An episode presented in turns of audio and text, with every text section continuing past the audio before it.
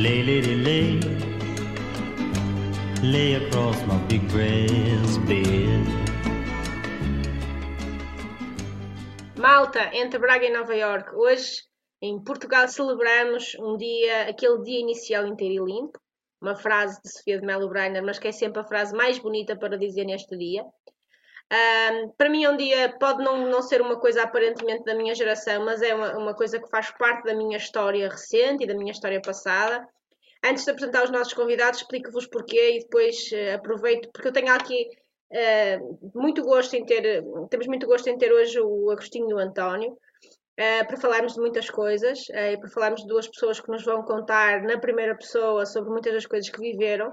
Mas eu tenho uma história muito pessoal e de formação pessoal ligado, a este, ligado à Revolução dos Escravos. O, o, meu pai, quando se dá o 25 de Abril, nós somos de uma pequena aldeia no Douro.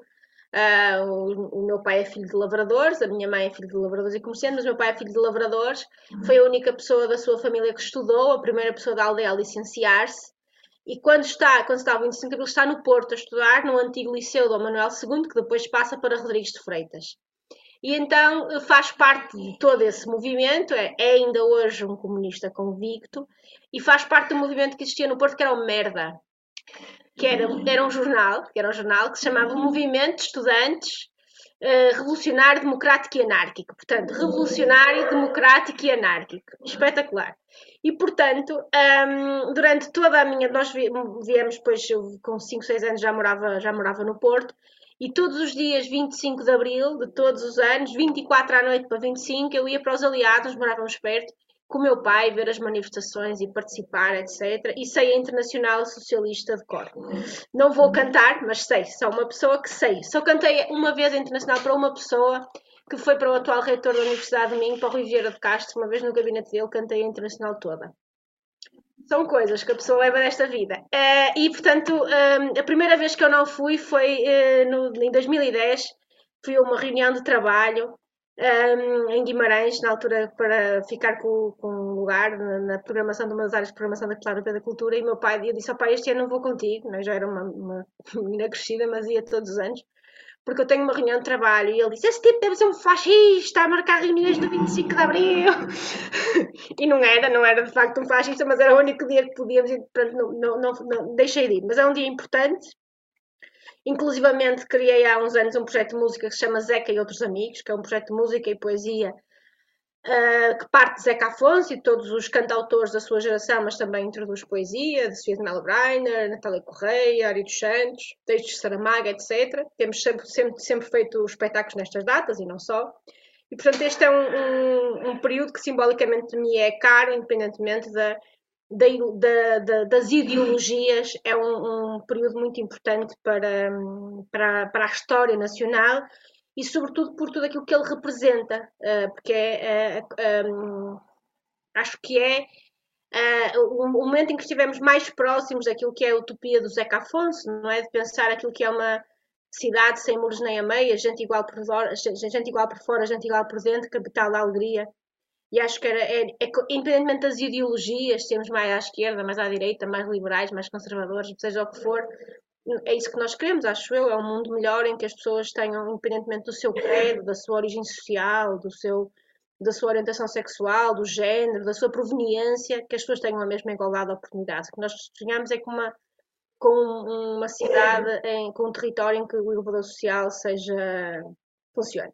E, portanto, o Agostinho e o António são dois históricos do Partido Comunista, que este ano celebra, português, que este ano celebra 100 anos, certo? Uh, o Partido Comunista não. E, portanto, tenho várias perguntas para fazer. E algumas não vão ter diretamente a ver com, um, portanto, o António Lopes um, é militante desde 69, funcionário do partido desde 72, o Agostinho, militante desde 68, funcionário desde 74. Mas mais do que isso, mais do que a ligação cronológica que os liga ao partido, eu acho que temos aqui uma grande oportunidade. Portanto, eu sou uh, vila realense, tenho aqui alguns temas de fundo para vos trazer hoje. Um, e alguns temas de fundo mesmo cabalísticos, de natureza cabalística para vos trazer hoje. A primeira, a primeira coisa tem a, tem a ver com as aparições de Fátima. É a primeira pergunta que eu tenho para vos fazer. Porque há uma tese que diz que as aparições de Fátima estão ligadas o facto da Revolução Russa ter ocorrido em 1917 e, portanto, em contexto português, em contexto da Primeira República, em que havia de facto uma, uma utopia da Primeira República da construção de um Estado laico, a Igreja responde com uma aparição de Nossa Senhora, porque de facto havia ameaça do comunismo. E essa é a primeira pergunta que eu tenho para vos lançar. O que é que vocês acham sobre Fátima? Ocorreu? Não ocorreu?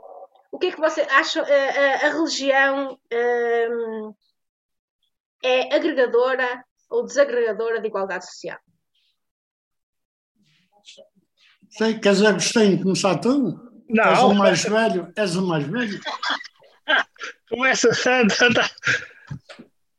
começa com uma pergunta muito interessante, muito interessante. É uma evidência que eu não posso olhar para Fátima, não tenho que olhar para Fátima a partir da, da minha matriz ideológica, é inevitável, da minha, do meu posicionamento material na abordagem desta questão.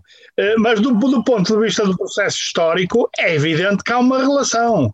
Há um 1917, aquele período é um período de grande ascenso do, do movimento operário em todo o mundo, não só na, na, na, naquilo que aconteceu na, na Rússia com o desencadeamento da Revolução, eh, da Revolução Bolchevique, eh, mas por todo o mundo, inclusive em Portugal. Portanto, é um, é um momento de, de grande movimentação uh, dos trabalhadores, do avanço do, do, dos partidos comunistas, uh, e tudo isto, inevitavelmente, acabou por produzir, podemos dizer, vagas de contra-revolução ideológica, no sentido de, de eh, digamos assim, eh, eh, travar esse processo na consciência dos oprimidos, dos explorados. E aqui em Portugal é inevitável que num, num, num momento, num, nesse momento, no momento, portanto, já que a República já estava implantada em Portugal há cerca de seis anos, onde havia lutas significativas das massas operárias, mesmo no quadro da, da, da, da República, e contra os governos republicanos, que em grande medida eh, eh, tiveram, a partir do momento em que assumiram o poder, acabaram por assumir também uma, podemos dizer, uma política antilaboral. Eh, não nos podemos por exemplo, de, uma, de, um, de um cognome do Afonso Costa, que era o Racha Sindicalistas, eh, Racha Sindicalistas, eh, e, portanto, Fátima aparece num processo de grande, digamos assim, evolução e turbulência ideológica no mundo, eh, com a Revolução Soviética eh, em desenvolvimento, e com um objetivo claro. Fátima não, não, a religião nem desagrega, nem agrega, tem sido muitas vezes, como foi nesse caso, um fator de, de digamos assim, de procurar disfarçar a, a, a, divisão em classes das sociedades e, e sobretudo, eh, eh, travar, digamos assim, o ascenso, a, a, evolução, a evolução na consciência eh, dos trabalhadores e de outros explorados, nomeadamente do campesinato, no sentido de travar aquilo que estava em curso, que eram revoluções socialistas, revoluções operárias, proletárias. António, a próxima é para si. Eu escrevi um espetáculo há cinco anos que se chamava Prec no Prato. Uh, tenho um profundo fascínio pelo, pelo processo do PREC. Acho que foi um período lindo. Uh, acho que se calhar é das coisas que eu mais discordo da malta, da, da malta mais liberal e de direita, que é dizerem que o 25 de novembro foi o segundo 25 de abril. Acho que a malta não percebe nada do que, é que aconteceu, é só isso. Naturalmente que eu não sou a favor de nenhuma ditadura, nem de esquerda nem de direita, mas o, o período do PREC foi um período de discussão de ideias, de debate, foi uma coisa linda.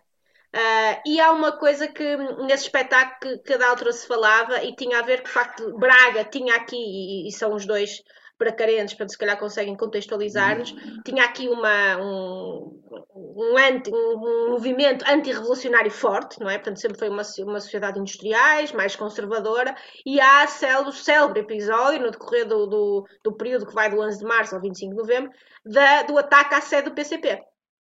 Uh, que, é um, que é um episódio que eu cito nesse espetáculo. Eu gostava que me falassem um bocadinho sobre isso, porque eu nunca estive com ninguém que, que soubesse o que é que aconteceu, porque foi, foi muito violento. Porque as pessoas têm a ideia que durante o PREC só a malta da, da esquerda é que andava violenta. Não, foi violência de parte a parte. Foi uma coisa. E esse ataque à sede do, do PCP aqui em Braga foi uh, vil. Contem-nos tudo. Conte-nos tudo, António. Olha. Eh, primeiro que tudo, dizer-lhe uma coisa: a violência não era de todos. Eh, isso é, é uma forma uh, de tentar justificar não é, a violência de direita e de, dos contra-revolucionários. Não é? Eu, na verdade, estava em Braga nesse, nesse período, como responsável do, do partido, e, foram muitas, era, na verdade, uma região até pela própria influência da, da Igreja e de um tipo de Igreja, não é? conhecida pelo seu conservadorismo, eh, que desde praticamente, desde que se deu o 25 de Abril, até hoje, quase, não é? desenvolvia eh, ações contra os comunistas. É? Eh, desde o boicote das primeiras sessões de esclarecimento que quisemos fazer, de ações, não é? Contra comunistas, agressões, etc. Enfim, sendo o ponto mais, eh, dizer, mais violento, na verdade, o assalto à, à, à sede do PCP. Sabe-se que esse assalto eh, foi encontrado numa justificação que foi fabricada? Foi a célebre revista feita ao arcebispo no aeroporto, quando ele ia para uma coisa qualquer no Brasil, e que disseram não é, ao Copcon que o arcebispo levava o, partes, o tesouro da Sé não é, eh, para o Brasil, para fora de Portugal. E o Copcon não, isto foi feito pelo Jardim e esta é invenção. Telefonaram ao hotel e disseram isso. E naturalmente que lá foi uma, uma equipa de Copcon, na verdade foi uma, fizeram uma humilhação, não é? revistaram, etc, etc. Isso associado a outras provocações que houve na altura, o assalto à Rádio Renascença, a tentativa de assalto à Rádio Renascença, há um, o caso do Jornal República, da outra imprensa, eh, provocaram, na verdade, eh, deram um motivo é, para que a Igreja se envolvesse. A Igreja aí, não, até a determinada altura, não se tinha envolvido muito lá, em processos, mas isto, na verdade, deu o, uh, uh, lá, o motivo para que eh, a Igreja reagisse. Então o arcebispo de Braga, com os padres de Braga, com os setores de direita, inclusive o PS. Nessa não nos esqueçamos que o PS, nessa altura, o Mário Soares, né, aliou-se bastante não é, à, à, à contra-revolução e a contra-revolucionários, inclusive ao grande chefe de Braga, que era o, o Cónego, não é? Não me rouba a próxima pergunta. Para travar, uh, uh, enfim, o andamento da Revolução. E, e então o arcebispo convocaram uma manifestação uh, para esse dia, no dia 8, dia 8 de agosto, já não me lembro, não tenho ideia. Nós ainda tentámos, enfim, junto do governo civil, era o José Sampaio, um democrata e tal, ver como é que podíamos eh, travar um bocado isto, porque já sabíamos o que ia dar, já tinha havido outros assaltos noutros lados e já sabíamos que aquilo ia resultar no, no assalto ao centro de trabalho ou numa tentativa de assalto. E fizemos uma reunião no governo civil, onde esteve o Conner, eh, e, portanto, eles eram, não, aquilo era só uma manifestação pacífica, enfim, atos religiosos, não tinha nada a ver com violências, nem nada. Bem, o governador não tinha condições para, para proibir é, a manifestação e lá nesse dia lá se realizou a manifestação. Nós, como já sabíamos, enfim, fomos para o centro de trabalho, preparámos para o que desse e viesse, lá decorreu a manifestação. No fim da manifestação, as pessoas começaram -se a juntar eh, junto à sede do partido enfim. E, e depois começou a, a, as pedradas, contra, partiram os vidros, e tal, tal, tal, tal, tal. Eu ainda vi à janela e tínhamos um aparelho nós dizia, vão-se embora, isto ainda não há, ninguém vos, ninguém vos fez mal, tal, tal, tal, mas não valeu a pena. Aquilo foi, cada vez se juntava mais gente e, e a, tentativa de entrar no seu trabalho, enfim, nós não deixamos. É? Defendemos os tiros de caçadeia, não, lá, lá nos conseguimos defender. Entretanto, veio os soldados do, do, do lado do quartel e a polícia, e aquilo acalmou a partir de determinada altura, acalmou acalmou, mas uh, o comportamento, quer da polícia, quer agora, foi muito mau. Tiraram, tentaram tirar-nos as armas que nós tínhamos, que eram caçadeiras, sobretudo. Uh, Desligaram-nos a luz. Uh, e pronto. Mas, Olha, eu no seguimento desse espetáculo que, que, que, eu escrevi, que foi levado a cabo por uma companhia que eu, que eu tenho que se chama Preco no Prato, nós fizemos uma ação de uma ação de, de arte de, de, guerrilha, no fundo, e fizemos, simulamos em Guimarães o ataque a uma casa, simulamos o ataque à sede, à sede do PCP de Braga, fizemos uma, uma ação todos encapuçados, etc. Foi giro. A propósito do Cónigo, o Cónigo Melo, não é? De quem estávamos todos a falar, uma figura célebre aqui entre os bracarenses, muito amada, mas eu, para mim não é nada amada, porque ainda por cima diz e era isso que eu vos queria perguntar a vossa opinião. Agora estamos aqui na parte do, do opinativo. A vossa opinião sobre o envolvimento do Cónigo Mel no assassinato do Padre Max e da, e da Maria de Lourdes, que era um conterrâneo meu, um Vila Realense, e tinha sido inclusivamente, era um padre comunista, e que inclusivamente foi professor do meu pai, foi uma das pessoas que mais uh, influenciou, incentivou o, o meu pai a, à ideologia comunista. E, portanto, há muitas teses sobre isso, nunca nada se provou, mas há muitas teses que dizem que o, que o Corno Gomel está envolvido, está amplamente envolvido. E eu sempre tive esta dúvida, porque eu ouvi esta história em casa desde pequenina. Cada vez que era o, o aniversário do assassinato do Padre Max, Max. que eu ouvi esta história do, do, do Corno Gomel de Braga. Qual é a vossa opinião sobre isto? O que é que aconteceu? Contem-me tudo. Olha, o Agostinho em Vila Real é capaz de conhecer melhor, mas eu também tenho opinião. Queres dar a tua opinião? A minha opinião é simples, é conhecido que o Cónigo Melo eh, esteve, estava ligado a, ao, aos movimentos contra-revolucionários, com, com, com, concretamente ao MDLP pá, eh, e a outras, outras movimentações que estão na base de, de, de, de muitos incidentes bombistas eh, muitos, muitos e muitos incidentes bombistas.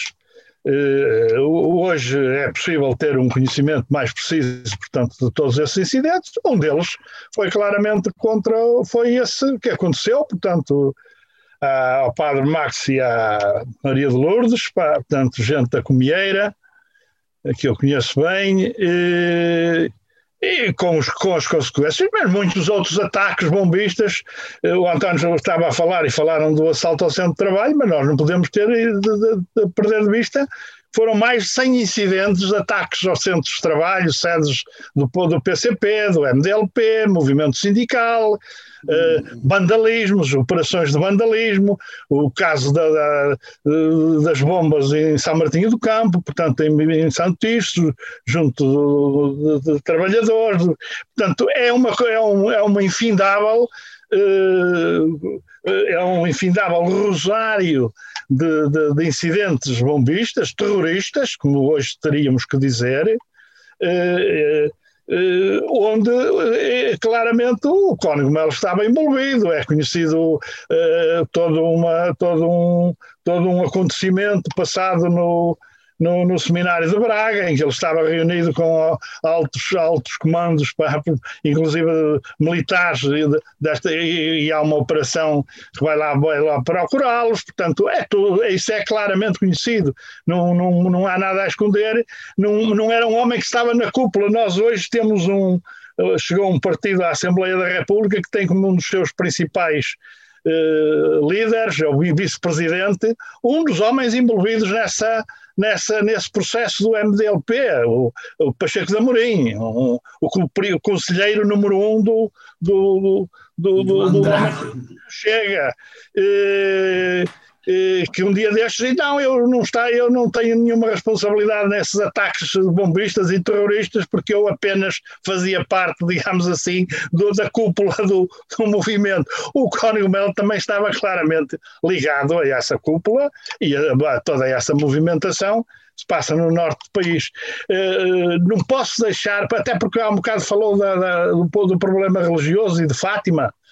Uh, e, e, era bom que não tivéssemos, não, tem, não temos nenhuma visão, nunca tivemos nenhuma visão uh, unívoca sobre as posições sobre a Igreja e sobre as religiões, etc. Bem pelo contrário, bem pelo contrário. Mas não podemos esquecer que, bem recentemente, num livro de um jornalista uh, português, Miguel Carvalho, sobre a rede bombista e o, todo o período do Verão Quente, é inclusive trazida a notícia de que houve tentativa uh, de fazer, de explotar uma bomba em pleno santuário de Fátima eh, para depois naturalmente acusar os comunistas. Isso só não aconteceu porque o, quem o ia fazer, o, o, um dos chefes da rede bombista, Ramiro Moreira, se recusou, acabou por se recusar a fazê-lo. Mas isso hoje é conhecido.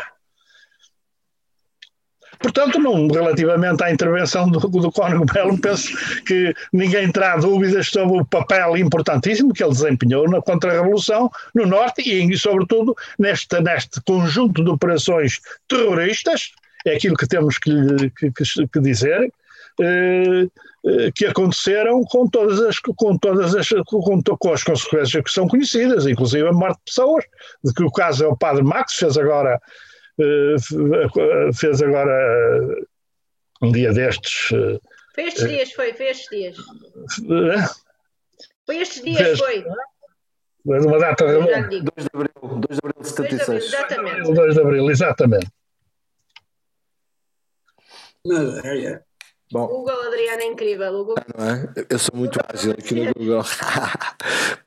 Bom, em relação ao Cónigo Melo, acho que estamos esclarecidos, não é? Estamos, estamos.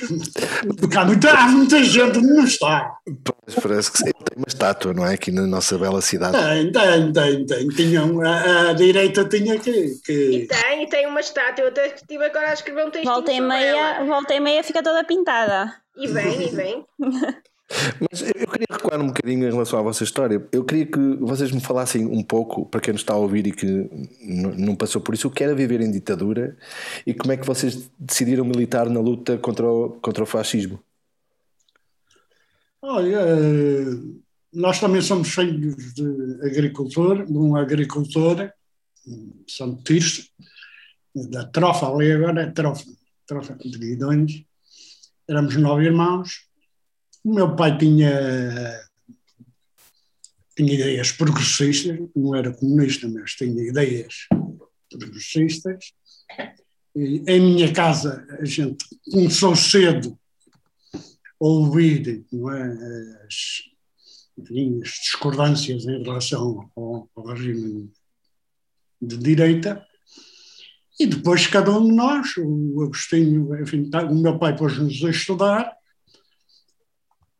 o Agostinho foi para o Porto, eu depois fui mais tarde, é? mais novo, mas entretanto foi-se foi-se espalhando, é? E claro, os contactos, sobretudo a ida para uma grande cidade como o Porto, onde já havia, eh, enfim, outro tipo de, de, de, de conhecimento, de movimentações, de ligações, acabou por nos juntar ao partido, principalmente a vida académica, eh, as relações com outros fomos criando, e acabou por nos eh, ligar. Primeiro foi o Agostinho, e depois até foi o Agostinho que me recortou para o partido.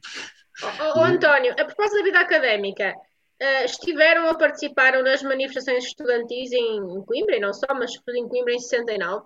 Fizeram parte da. Não, não, não, não. Eu não sei se o Agostinho chegou lá ir. Eu cheguei lá a ir uma vez. Cheguei lá a ir, mas não era claramente a minha academia. Não era. A academia dele era o Porto. Era engenharia de Porto. Eu cheguei a ir lá com outro amigo, mas de passagem só para ver, não é? Não, não tivemos eh, grande participação, até porque eu nessa altura 69 e 68 entrei para a tropa, para a vida militar. E aí, e aí também, enfim, havia luta.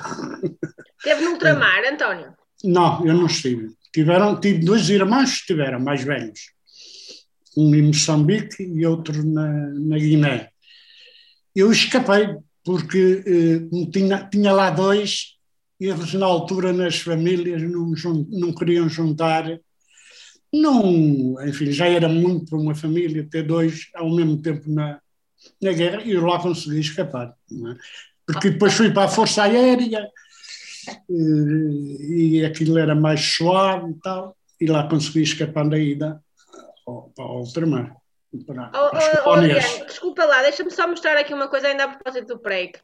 Eu estava aqui à procura e já me calo. O Zeca Afonso, num disco que eu adoro, que é o meu disco preferido do Zeca Afonso, que é um disco 76, que chama Com as Minhas Tamanquinhas. Hum. Tem uma música linda que se chama O Dia da Unidade, conta o que é que aconteceu no 25 de novembro. Se vocês me permitirem, vou tentar. Depois, oh, Adriano, depois, Adriano, deixa-me partilhar coisas aqui na, nisto, dá-me permissão. Uh, e o, o, a música do Zeca Afonso, o Zeca Afonso canta bem, não é? Eu não. E ele diz, mas só para no dia da unidade, Joaquim Carvalho é uma crónica. Este disco com as minhas tamanquinhas é um disco de crónicas, ele, que ele conta várias histórias. E ele diz: No dia da unidade, Joaquim Carvalho Luís, pelas forças em parada, lembrado foi na RAL 1. 11 de março sabido, dentro e fora de fronteiras, para todos garantido de que já não há barreiras, que venham dividir homens da mesma conformação. Por estas montanhas fora faremos a revolução. Depois conta a história toda. Adriano, já posso partilhar? Já. Ora bem, depois pões esta, hein? Compartilhar. Depois pões esta. E ele conta a história. E eu, enquanto tínhamos aqui a música de fundo, ia-vos convidar. Qual é a vossa percepção sobre o fim do prego? O que é que aconteceu? No dia da unidade, Joaquim Carvalho Luís, pelas forças em parada, lembrado foi no ralo 11 de março sabido, dentro e fora de fronteiras, para todos garantido de que já não há barreiras. É muito bonito porque conta exatamente o que é que aconteceu, não é? O, porque aquilo que acontece no 25 de novembro é que os militares recusam-se a lutar uns contra os outros, a serem divididos, não é? Sim que venham dividir homens da mesma conformação. Por essas montanhas fora faremos a revolução. Contem-nos lá, enquanto temos isto de fundo, o que é, como é que vocês veem o, o fim do PREC? O, o, que é que, o que é que acontece ali em termos de momento histórico decisivo, não é? O, o Rabalhianos tem aqui um papel importante, mas há é outros para que no fundo aquela revolução não tenha acontecido. Isto não é o fim do PREC.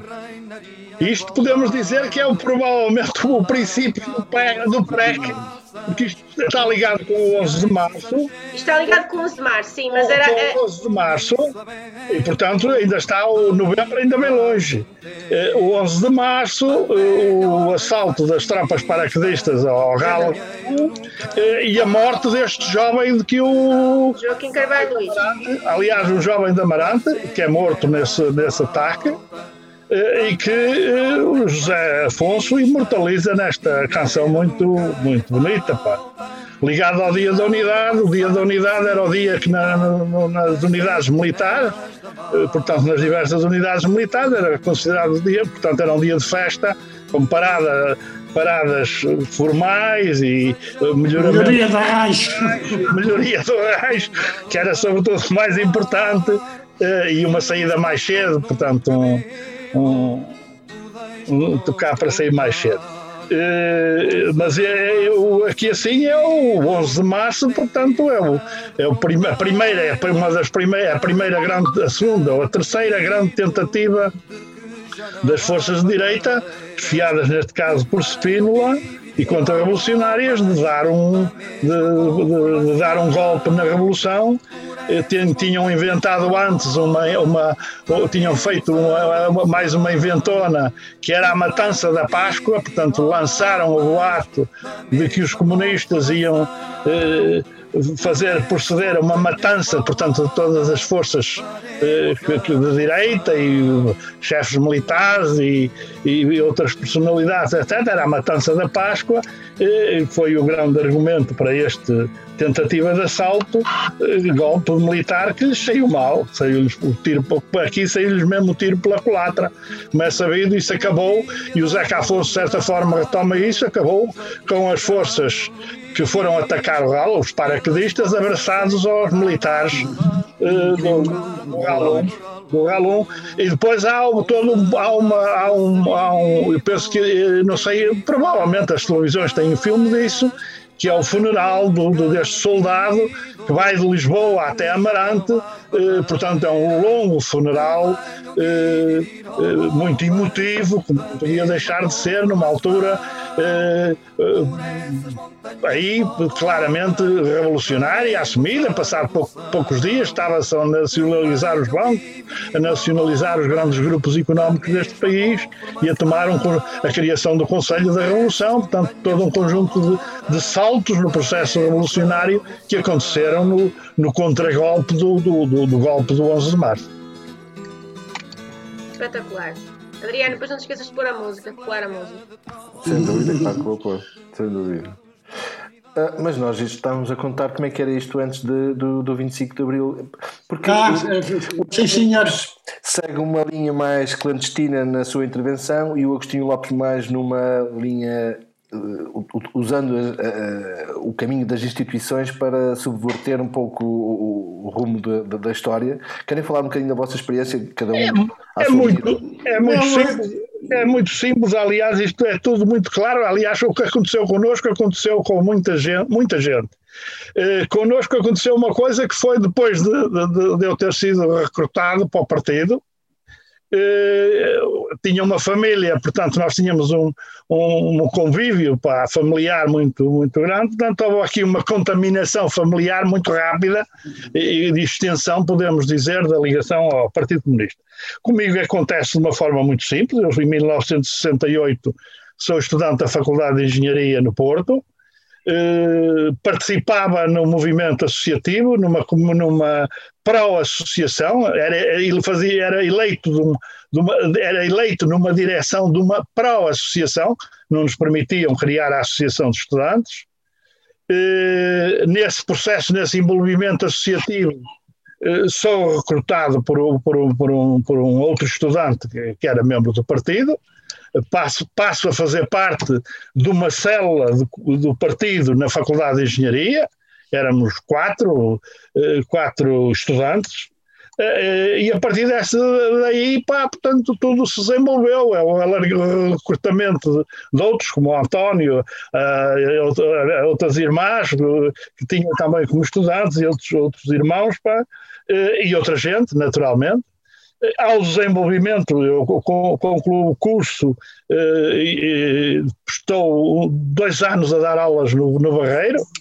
Eh, durante esses dois anos é um momento eh, nós podemos dizer que o 25 de Abril eh, acontece num período de grande, de grande apogeu, grande salto na, na, na, na, luta popular, na luta social, em vários planos, os trabalhadores, a intersindical acaba por ser formada pouco, há algum tempo antes, pá. os professores nessa altura, onde eu me insiro, dão um salto imenso pá, do ponto de vista associativo, eu penso que é o maior movimento eh, eh, de, de, funcionários públicos e de, e de trabalhadores intelectuais pá, antes do 25 de Abril, portanto, cria-se uma movimentação nacional em que os professores eventuais lutavam por uma coisa muito simples, lutavam por ser pagos durante os meses de agosto e de setembro, os trabalhadores eventuais ou provisórios chegavam a julho, haviam, realizavam os exames, eram despedidos eh, e depois eram recrutados outra vez em outubro, ficavam dois meses, digamos assim, nem desempregados nem empregados, pá, dá-se aqui uma grande movimentação, depois o, o, todo, todo o outro processo, neste período, acaba também por ir para, para a tropa, quando se está o 25 de Abril, sou alfés miliciano eh, num quartel, estou na Escola Prática de Serviço Material em Sacavém, estava a fazer aquilo que muitos, acontecia com muito, muito, muitos jovens com, com, com, com, a minha formação e outras de, de, engenharia. Nós estava, ficávamos aqui assim, fazíamos aqui um, um, um período de tropa, cerca de três anos, como alfés milicianos, uh, e depois chamavam-nos outra vez para irmos reforçar, já como capitães milicianos, capitães milicianos que acabaram por ter um papel muito importante em toda a movimentação que, que acaba por desencadear o 25 de Abril. Portanto, é, é, um processo que aconteceu a, a, centenas de jovens neste, neste país, eh, de uma forma ou outra, com mais ou menos parecidos. Mas, mas esse, esse, recrutamento era assim, eh, tinha que ser uma coisa feita com, muito, com muita cautela, imagino eu, porque. Hum? Porque os comunistas eram, na verdade, perseguidos, não eram? Portanto, tinha que viver na clandestinidade, a sua ação era, era proibida e, era, e, e eram presos estas reuniões, por exemplo, na reunião da sala da faculdade, desta faculdade de engenharia nessa altura, era uma reunião restrita, reuníamos com o, o, o chamado responsável ou controleiro daquela sala, portanto, o, o, funcionário clandestino, que aliás ainda está aí vivo, o camarada Albano Nunes, está, está ainda no, a, desempenhar funções no, no partido. É, neste momento, o, diretor do Militante, uma revista política e ideológica do, do PCP. Eh, eh, era quem ia reunir connosco, portanto, era uma reunião secreta, era uma reunião secreta, era conhecida do, do, dos quatro e do, de quem acompanhava isto, mas disso o António pode falar mais, porque o António acompanhou ainda um período de clandestinidade onde desempenhava esta função de, de controleiro, de acompanhante da, da, da organização dos, dos, camaradas que estavam a, a desempenhar funções na, uh, digamos assim, atividades legais. Adoro controleiro, eu seria boa para controleira. Eu acho controleiro, António Quanto, porque eu acho que controleiro é uma coisa espetacular. Era, eram, eram funções de controle, no fundo, não é? Uh, até Dinamizador, porque... informador de, de, da, da, orientação geral, etc. De certa e, forma, unificava. E, e, e é, acompanhava, não é? a gente pode dizer, o período da clandestinidade. Eu fui dois anos antes para a clandestinidade, antes do 25 de abril, nem chegou bem a, a, dois anos. Né? Depois de ter sido no preso no, no 1 de maio, numa manifestação do 1 de maio no Porto. Eh, claro, a PIDE tinha sido uma prisão pública com outros camaradas, por acaso, acabou por o julgamento nos porem eh, cá fora. Eh, mas nunca se convenceram, tínhamos a certeza de que nós éramos inocentes. É? E, portanto, o partido colocou-me a mim o problema: olha, tens duas soluções. Uma, ou vais lá para fora, não? É?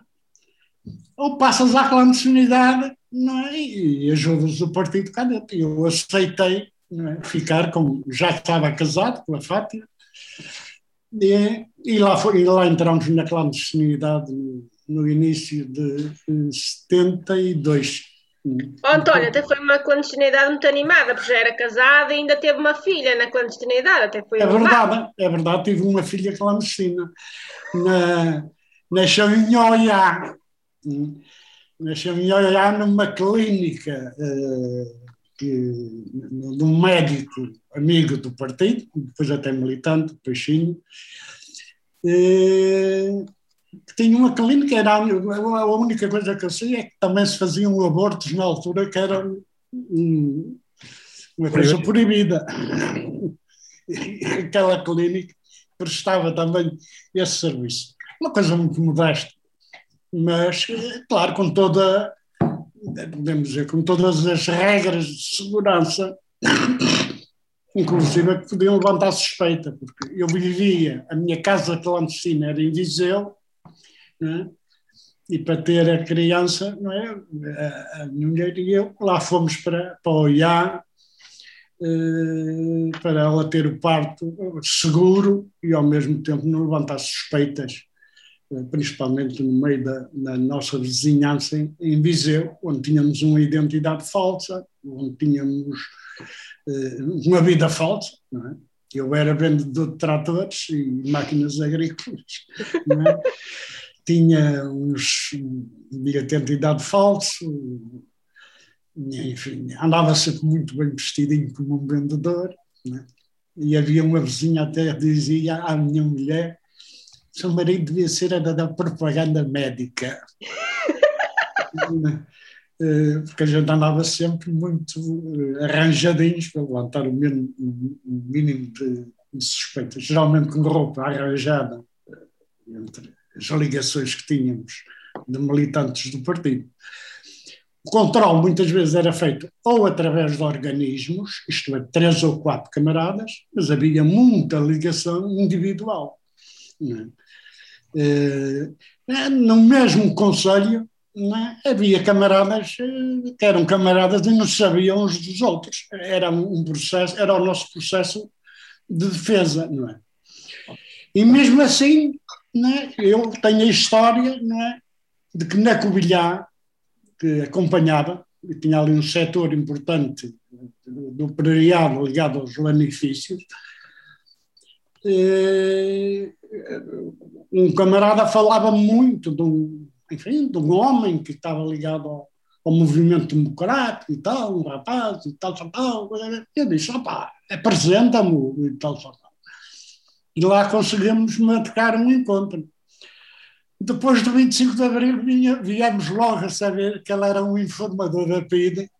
Enfim, bem, ainda bem que veio o 25 de Abril, não é? Porque ele era um informador da PIDE e descobrimos, através dos arquivos, que ele passava informações, na verdade, eh, sobre gente da região, democratas, e alguns eram camaradas, né? e pronto, olha, safámos-nos. Foi por pouco tempo, mas safámos. Apesar de eu sentir, quando ia àquela zona de Castelo Branco, que às vezes tinha uma certa perseguição da polícia. Né? Lá conseguia escapar, mas que tinha certa vigilância. Mas esta é, uma história, é a história da, da clandestinidade. Quando se dá o 25 de Abril, estava eu também para ter uma reunião com aquilo que era o, o comitê o, da direção de, de Coimbra, do distrito de Coimbra, é? Eu estava à espera, na minha alhada, que os camaradas chegassem num carro para irmos reunir ao Porto, numa casa também clandestina. Quando eles chegaram é? e falaram, eu já estava de, de ouvido atento, estava num café e no rádio ouvia as notícias, ouvia aquela música de marchas e tal, e, e alguém entrou no café e disse: Está-se a passar qualquer coisa. Uh, em Lisboa, está, está, a haver qualquer coisa. Não é? Entretanto, chegam os camaradas, não é? Em vez de irmos para a reunião que íamos fazer, fomos, fomos fazer uma reunião ali à, à, ao saco. Encontramos um lugar para nos enganar num, num, restaurante do Bussar para combinar o que íamos fazer. é? Portanto, está a ver isto, o que é que vamos fazer? É? O que é que os comunistas devem fazer? E a preocupação, claro, eh, e nós tínhamos alguma, apesar de não termos a certeza quando podia acontecer, tínhamos alguma ideia do que se devia fazer. E o que é que se devia fazer? Pôr o povo na rua. Pôr as, pessoas, as massas na rua. Não é? E a seguir tentar desmantelar ao máximo o, o aparelho, o aparelho administrativo fascista. É? Começa-se logo com o problema das câmaras, tirar os presidentes da Câmara, mudar o governo civil, enfim, eh, desmantelar a PID, eh, a Legião, a Ação Nacional Popular, e, portanto, houve que organizar é? O, o, as massas e o pessoal para ir fazendo este, este trabalho, não é? Que foi fundamental, foi fundamental para garantir, não é, que a contra-revolução não se, não se desenvolvesse logo, e apesar de tudo, mesmo assim, ainda houve logo a tentativa do, do como é que se chama? Do, Alma Carlos. Do Machado é uma, a, a, marcha, a marcha silenciosa. Não é? Isso é setembro setembro. Não é? do Paulo Macaros, que é logo. Uh, é, houve o primeiro golpe, é a tentativa de Paulo Macaros. E, portanto, mas nós, eh, e podemos dizer que foi o, o partido, neste, neste plano, teve um papel de, é, absolutamente decisivo. Porque havia os socialistas estavam muito recuados em relação a esta ideia das massas e do processo avançado. Vá lá, o, o a ação militar foi importante no sentido de. Mas depois, não é? se não vem o povo para a rua é? e, e, e intervém nestes processos de, desmantelamento do, do, aparelho administrativo fascista, as coisas podiam se complicar, de certeza absoluta, porque as tentativas, eles ficavam lá. É? É por isso que há muita gente que também tem uma ideia, às vezes, eh, que aparece agora, é? sobretudo alguns, eh, de que as revoluções e as alterações se fazem epá, com, com pão da teixeira, com docinhos, não é? Não se fazem, não há, não, não conheço nenhuma revolução. A nossa até foi Nem muito passiva. publicação no Diário da República, como alguns achavam, não é? Portanto, pensavam que isto era palmadinhas para cá e palmadinhas para lá. Só voltava mais essa, não é? E a gente sabia que, que eh, a partir de que começou a Revolução, a tentativa da direita seria destruí-la ou pará-la, ou, ou condicioná-la, é? E isso nós temos a, tínhamos a certeza absoluta, não é? Eu, antes de deixar a Ana, falar, só dizer uma, uma coisa em jeito de piada. Um, a revolução foi tão mansinha, não é? Eu, neste caso, eu já disse aqui neste podcast, houve um podcast vamos a falar daí do, desse, desse jovem que quer eh, mudar o, o regime, não vou dizer o nome dele, que ele não merece. Eu, eh, nesse caso, eu sou eh, estou alinho com o Otelo e acho que no fundo era fechá-los no campo pequeno e soltar os leões. Mas houve três coisas porque esta revolução que provam que a revolução foi muito mansinha. Um é a continuidade da GNR, que ninguém compreende. A segunda é a mocidade portuguesa não desaparece e transforma-se nos escuteiros. Não sei se já pensaram nisto. Não, não, não. não, não. E a ação popular é o Inatel. Não, não. Não, não, não. Ah, pois é. Não, não. Os escuteiros já haviam. Não, não, mas eu acho que a malta. Antes do 25 de Abril já havia, já havia escuteiros. E a mocidade portuguesa até tinha atingido, eh, antes do 25 de Abril, eh, já um grande descrédito e quase nenhum jovem eh, já eh, andava muito na mocidade portuguesa. Olha, Andavam... os escuteiros herdaram essa malta. Não, é, não, não, já andava, já estava, a mocidade portuguesa já estava muito, e, muito embaixo. E, Havia, a malta pessoal... da Ação Nacional Popular passou para o Inatel. Não, pá. Não. o Inatel era, era outra coisa. O Inatel herda a chamada uh... alegria no trabalho. Alegria no trabalho. FNAC. Eu, eu passei muitas férias no parque de campismo de Inatel. Nunca, Adriano, nunca. Ana, Ana, avança, desculpa. Queria perguntar ao António e ao Agostinho uh, como é que foi o vosso 25 de Abril? Uh, me dissessem, que me descrevessem o vosso dia.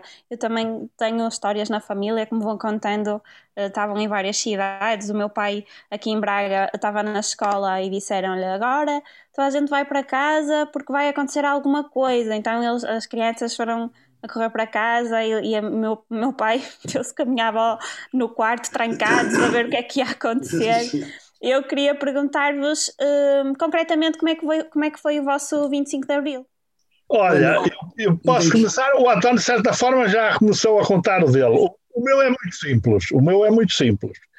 Uh, no domingo anterior, no fim de semana anterior, eu estava, como digo, estava no, na, numa escola, numa unidade militar, estava na, Sacabém, eh, vim de fim de semana, como acontecia em geral ao Porto, e nesse vim ao Porto, eu já tinha, tínhamos ligações como comunistas a outros camaradas militares, eh, e fiz um encontro, tivemos um encontro com camaradas que eu conhecia já, de, de, alguns que estavam noutras unidades militares, etc. Tivemos um encontro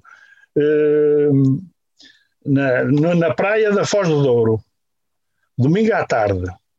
Eh, e soubemos nessa altura, por, pela informação que vinha de, de, de, de, outros camaradas, alguns que iam ser envolvidos no processo direto de, saída de forças militares, sabíamos o seguinte: não ia ser na segunda-feira ou na terça, mas a partir de quarta-feira uh, isso ia acontecer, uh, portanto, a, a, intervenção militar.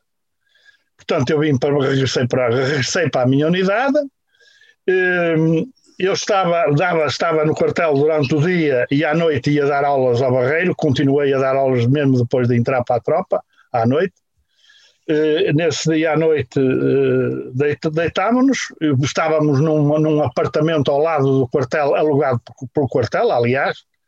Uh, portanto, à meia da noite, às três da manhã, um, um que chegou mais tarde disse: oh, Atenção, está, está um, um golpe em marcha. Nós ligámos a rádio estava tudo em, em, em, em, evolução.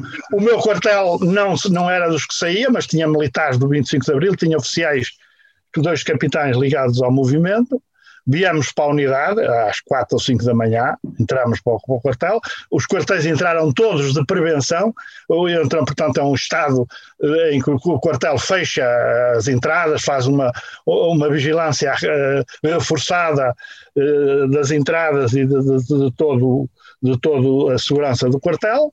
Eh, portanto, e passámos a assistir às notícias sobre o decurso das, das, das movimentações militares. O, nós tínhamos um comandante uh, bastante reacionário que resistiu até à última, até ao, quase até meia da tarde de 25 de Abril, até que até que acabou por desistir pela pressão, inclusive dos, dos milicianos, os milicianos que lá existiam, uh, os próprios soldados e os, os próprios capitães que estavam ligados ao movimento que estavam lá dentro. Portanto, passámos o dia dentro do quartel, a certa altura eu liguei para o Porto, eu tinha dito tinha deixado este, tinha dado este recado então à minha companheira no Porto, atenção, está atenta porque de, de, a partir de terça-feira vai haver, vai haver movimentação militar.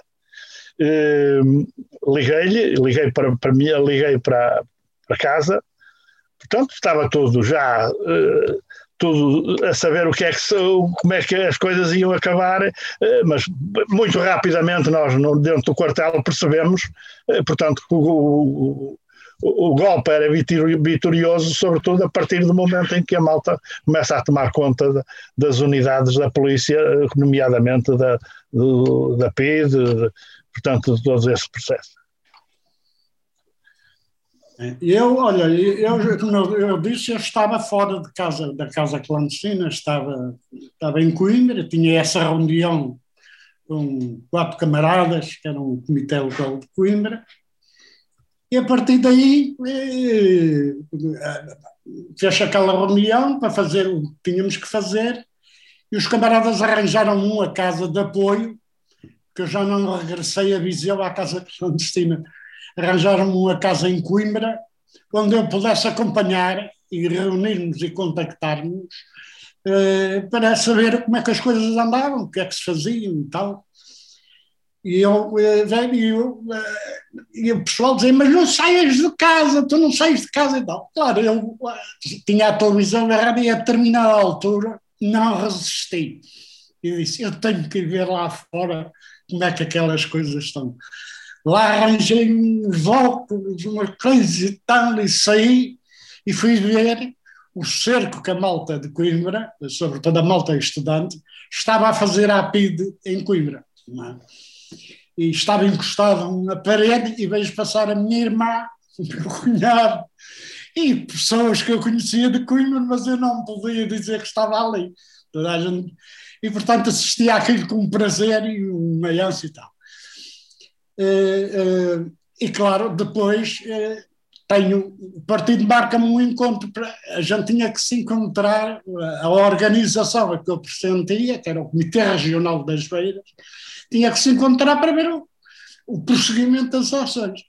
Entretanto, o meu controleiro, porque nós tínhamos outro por cima, não é? bem, fizemos uma reunião em São João da Madeira e, e distribuímos tarefas. Olha, a primeira foi logo: olha, tu vais falar no 1 de maio em Coimbra, fazer tudo para um grande 1 de maio em Coimbra. Tu vais falar, ou era o Vasco Pai, vais para Aveiro, eu vou ficar no Porto e tal. E, entretanto, contactar todas as organizações e todo o pessoal do partido com que a gente tinha a dar orientações. Portanto, eu andei praticamente três dias sem dormir, três, quatro dias sem dormir, com um camarada, coitado, que até vomitava ao, ao volante, que se prestou para andar comigo, e a gente correu, né, as beiras todas, traz os montes, que eu acompanhava traz os montes, e portanto ter os contactos com o pessoal, dizer, epá, é preciso fazer isto, isto, isto, isto, isto, isto e arrancar para outro sítio. E lembro-me também, porque quando o, estava a atravessar a Serra da Estrela, tínhamos ido de Castelo Branco, íamos para, para trás dos montes, ouvimos na rádio, não é? As notícias da chegada do Álvaro uh, uh, a Lisboa, não é? Do, aeroporto. E até esse camarada que ia a conduzir disse: opa, estamos a para Lisboa e tal. Eu disse: não, temos, temos que estar com as tarefas ver aí assim, ligar aí o pessoal e apanhar o pessoal antes que eles comecem a fazer as neiras por aí. Vamos lá. E só regressei, passados uns dias, quatro dias a casa, a minha mulher estava, a Fátima estava numa ansiedade brutal. Mas eu cheguei lá a casa e levei-lhe uma televisão, porque um camarada ofereceu-me uma televisão para ela poder acompanhar. Pronto, passei por casa, deixei-lhe a televisão e só lhe disse: Olha, isto, isto é bom, o que está a acontecer é bom a gente, tu vais ter que ficar ainda uh, mais um tempo na, aqui, sozinha, mas o que está a acontecer é bom. Eu venho de cá buscar, não, não, não te preocupes, aguenta aí a, e ela, coitada, ficou até em casa até depois do, do 1 de maio. É? No 1 de maio, eu vou falar, na verdade, no 1 de maio em Coimbra, no estádio, nunca vi tanta gente, é? para mim, nem nunca falei para tanta gente, né? e nem nunca tinha falado, nunca tinha feito uma intervenção política pública. Não é? A Barba Grande parecíamos, como dizia uma camarada, vocês pareciam todos um bando de foragidos, vocês metiam medo, na verdade, barbas por fazer, despenteados, a roupa toda engilhada, nem ia à casa. Portanto, eh, mas foi, foram dias, na verdade, epá, inesquecíveis, de uma alegria, de uma. De uma a gente abraçava-se, a gente. Eram momentos, na verdade, nem dava para dormir, não é? Portanto, a ânsia era tão grande que não dava para dormir. Foram momentos muito bonitos, muito lindos, é? que vivemos, apesar de todas as. Depois, até todos os freivos que a gente passava, alguns nem tinha noção, nem tinha noção. Então, a vontade disto a, a andar para a frente. E parece que passou tudo num instante. É, é, é um filme parece que de uma rapidez total de um momento para o outro, a gente já está noutra, muito mais à frente. mas foi momentos eh, absolutamente inesquecíveis. é? Para mim, não é? E para muitos, é? Eh, que viveram, viveram o 25 de Abril foi, não tenho dúvidas nenhumas, foi a melhor coisa da minha vida. foi a coisa mais, o acontecimento que me marcou, marcará para sempre, e o que eu costumo dizer, e isso ninguém me tira. Já ninguém me tira. Obrigada. Eu cresci com, com o testemunho exatamente do mesmo, porque os meus pais, na altura do 25 de Abril, viviam os dois no Porto e foi na altura em que se conheceram, e portanto, como devem imaginar, um, cresci a ouvir, a ouvir realmente esse, esse testemunho, e apesar de nunca ter sido politicamente ativa, uh, uma das coisas que, que, que, no meu percurso me marcou bastante foi ir ao, ao Avan, ao Avante, tenho imensas histórias lindas uh, passadas lá e e uma, e, uma, e uma experiência fantástica e que espero repetir em breve. A última vez que fui foi em 2008 e estou com muita vontade de ir mal possa agora. E queria perguntar-vos se vocês estiveram na primeira festa do Avante. Eu, eu estive, eu claro que estive, estive a representar, com um pavilhão, estive a representar Braga, né?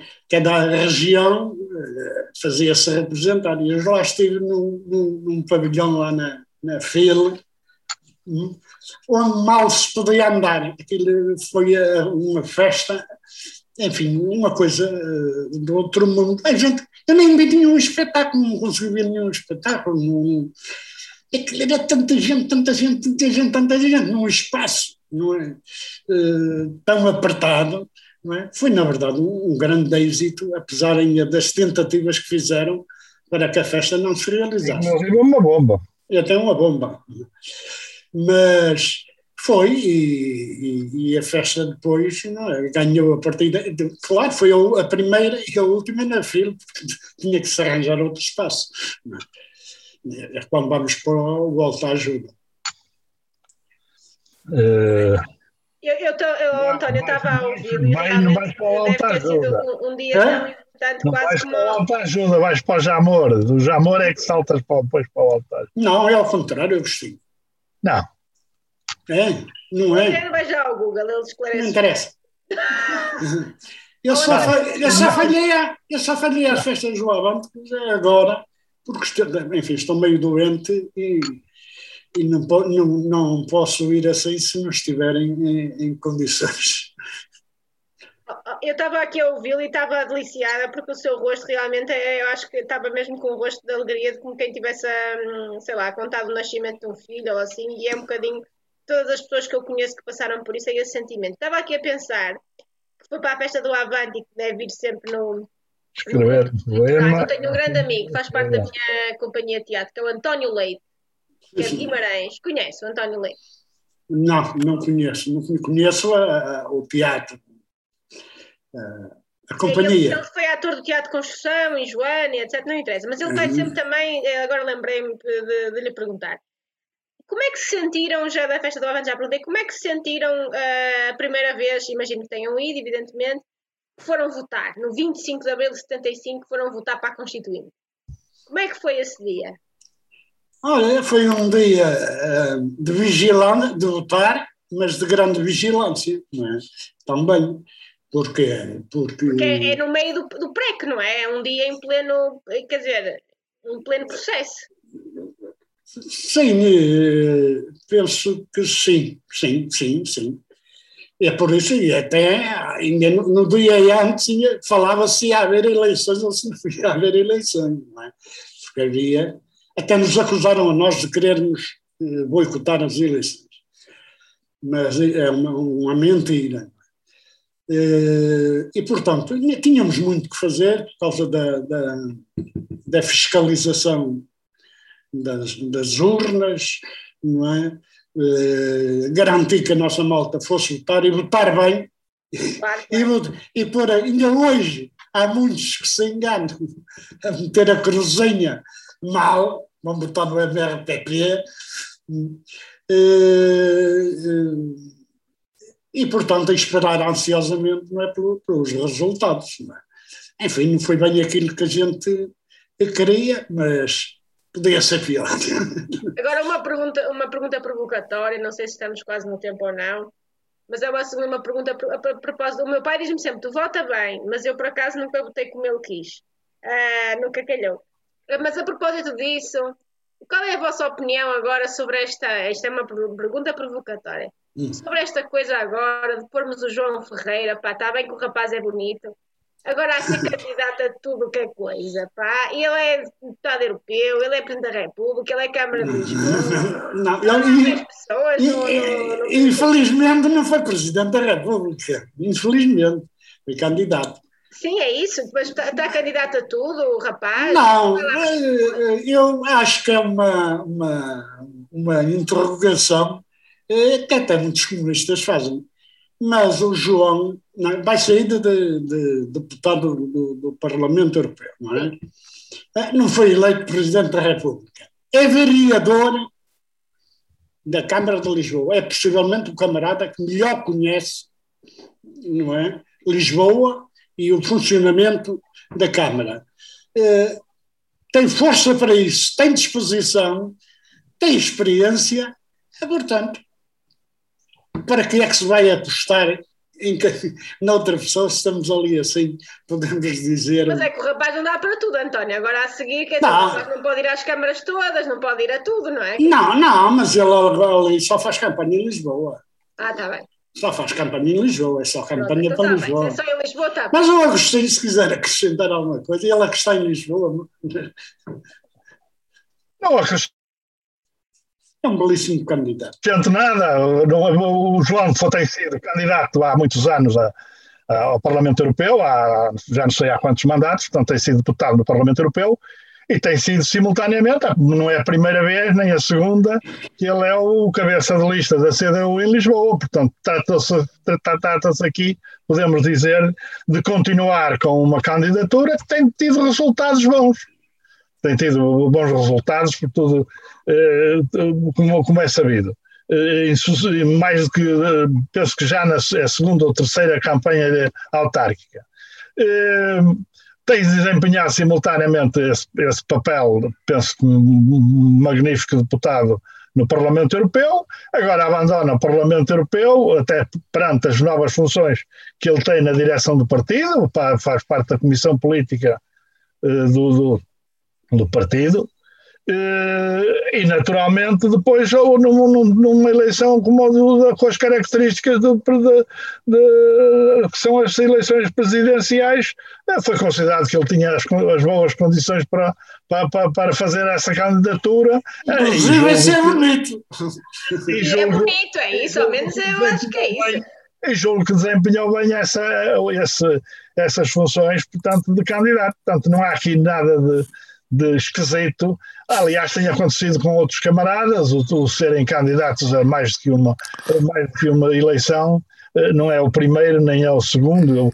Por exemplo, o candidato a presidente eh, eh, aqui em Lisboa tem, foi o, o camarada, já mais que uma vez, foi algumas vezes o camarada António Abreu, que depois também foi nosso candidato à presidência da República. Portanto, não, é, não há nada de, de muito estranho, digamos assim, nesta, na- No nesta PCP é a equipa que ganha, não se mexe. presidência da Câmara. É, é, não é bem a equipa que ganha, uma equipa que, enfim, Tem apresentado Nunca se perde. Eu acho que as pessoas quando têm convicções nunca perdem. Não é? Tem nunca perdem. resultado. Podem ter mais resultados, mas nunca perdem. perdemos, perdemos, infelizmente. Para mim. Temos agora aqui algumas perguntas do público.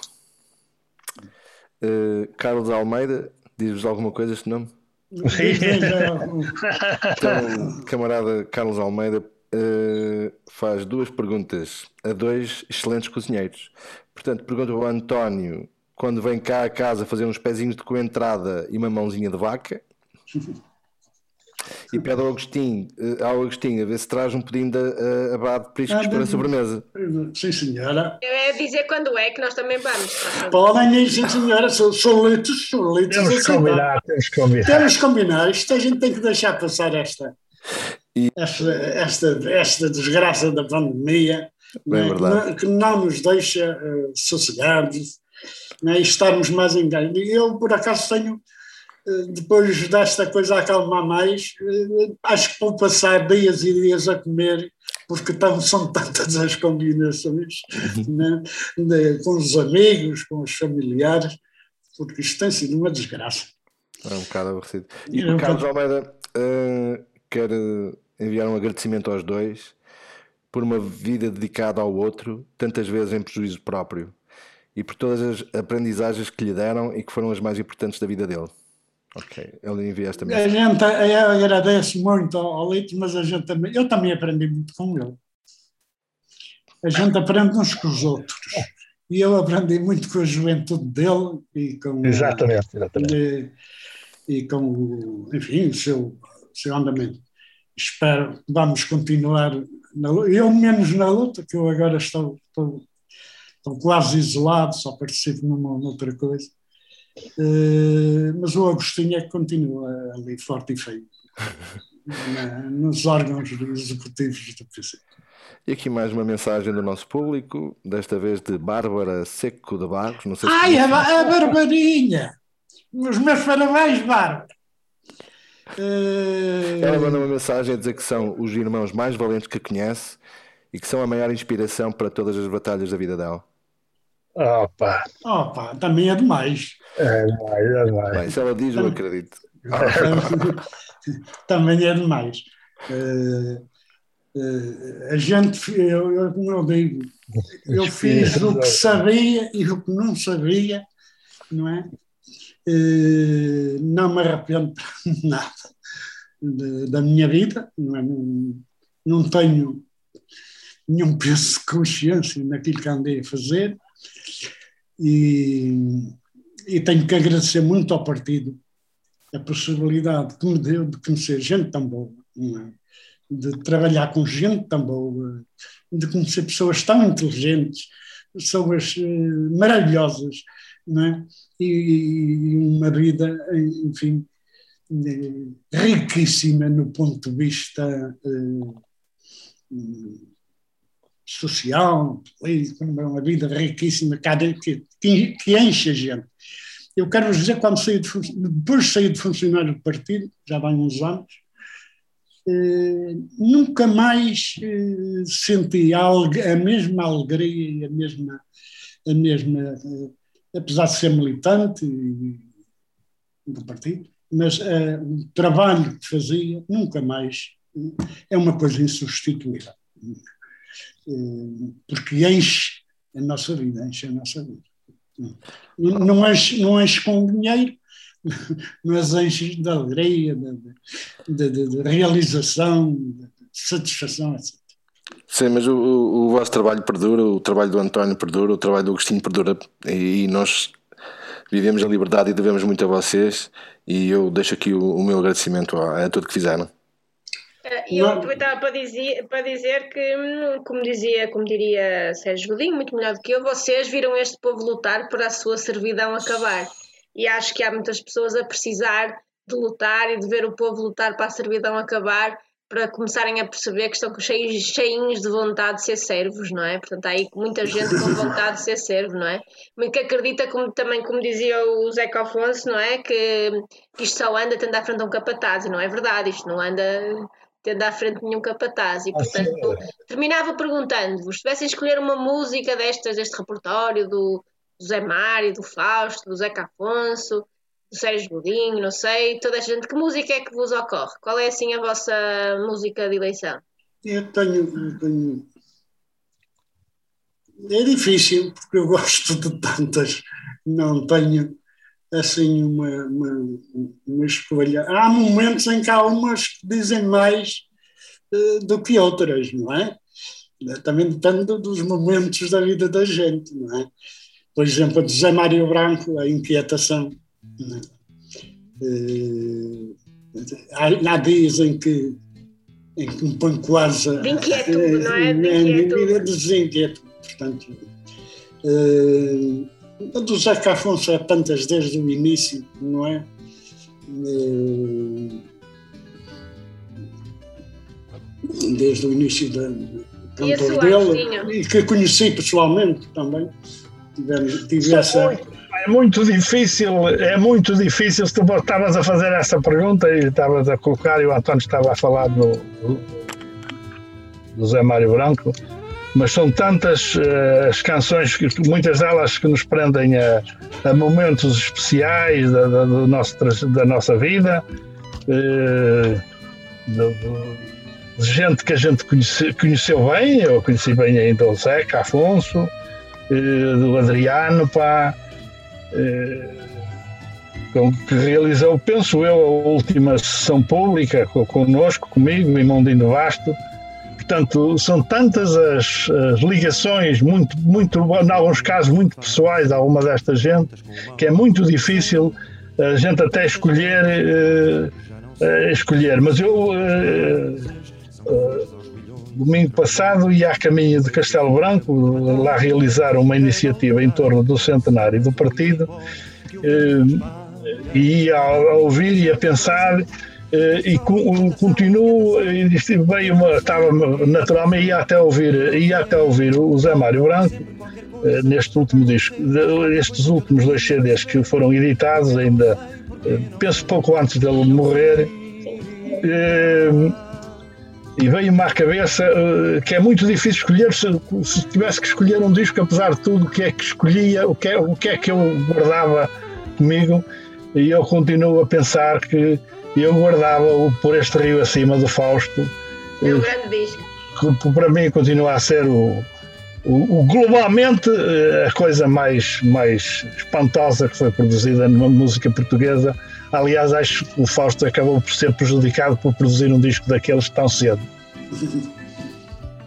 Muito difícil, mas eh, é muito difícil percorrer, escolher as, as músicas do Adriano, as músicas do, do, do Zeca, sobretudo o Adriano e o Zeca, que sobretudo estiveram ainda numa fase muito, eh, muito antes do 25 de Abril connosco, eh, a viver e a, conviver, portanto, mesmo no, calor da luta, portanto, até com o seu aparecimento e a sua intervenção. E, portanto, é muito difícil ir fazer essa escolha, fazer essa escolha. Malta, querem dizer mais alguma coisa? Eu só quero agradecer o testemunho e por terem vindo cá. Muito obrigada. Não, obrigado a nós. Obrigado espetacular. Adriano, faz aquela foto espetacular.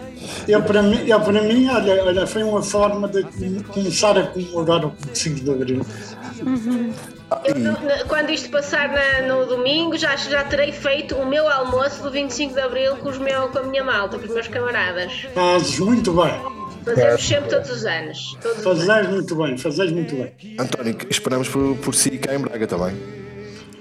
Eu não sei ainda, mas uh, vamos ver se vamos aí ao, ao 25 de Abril. A minha filha já me desafiou. Vamos lá ver, não se esqueça do, do, da mãozinha de vaca e não se esqueça, Agostinho, do abate de então, vamos fazer aqui um. Vou mostrar aqui uma foto, vou fazer aqui um print screen do ecrã. Está feito. 25 de Abril sempre, fascismo nunca mais, obrigada. Deus, obrigado obrigada. nós. Obrigado, obrigado. Obrigada, Deus. Agostinho, beijinhos aí para cá. Deus. Pronto. Muito obrigado. Grândola Vila Morena, terra da fraternidade. O povo é quem mais ordena dentro de ti a cidade. Dentro de ti a cidade. O povo é quem mais ordena,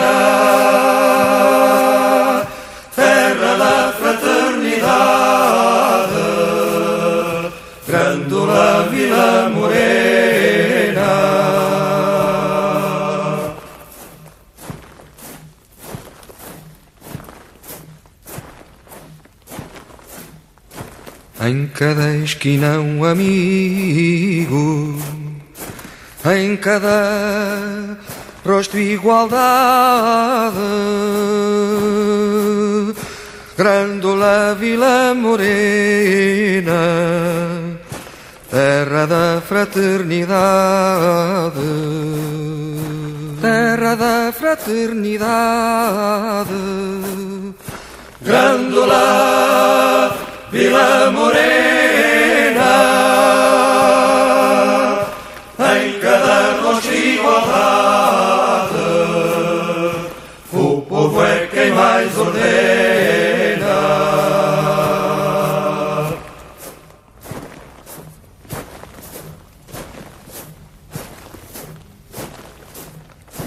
À sombra de uma azinheira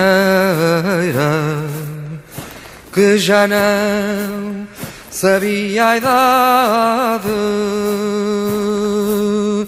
Jurei ter por companheira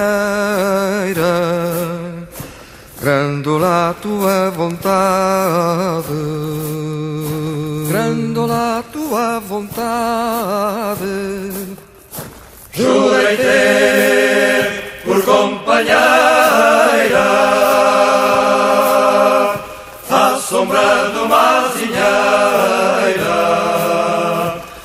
já não sabia a idade.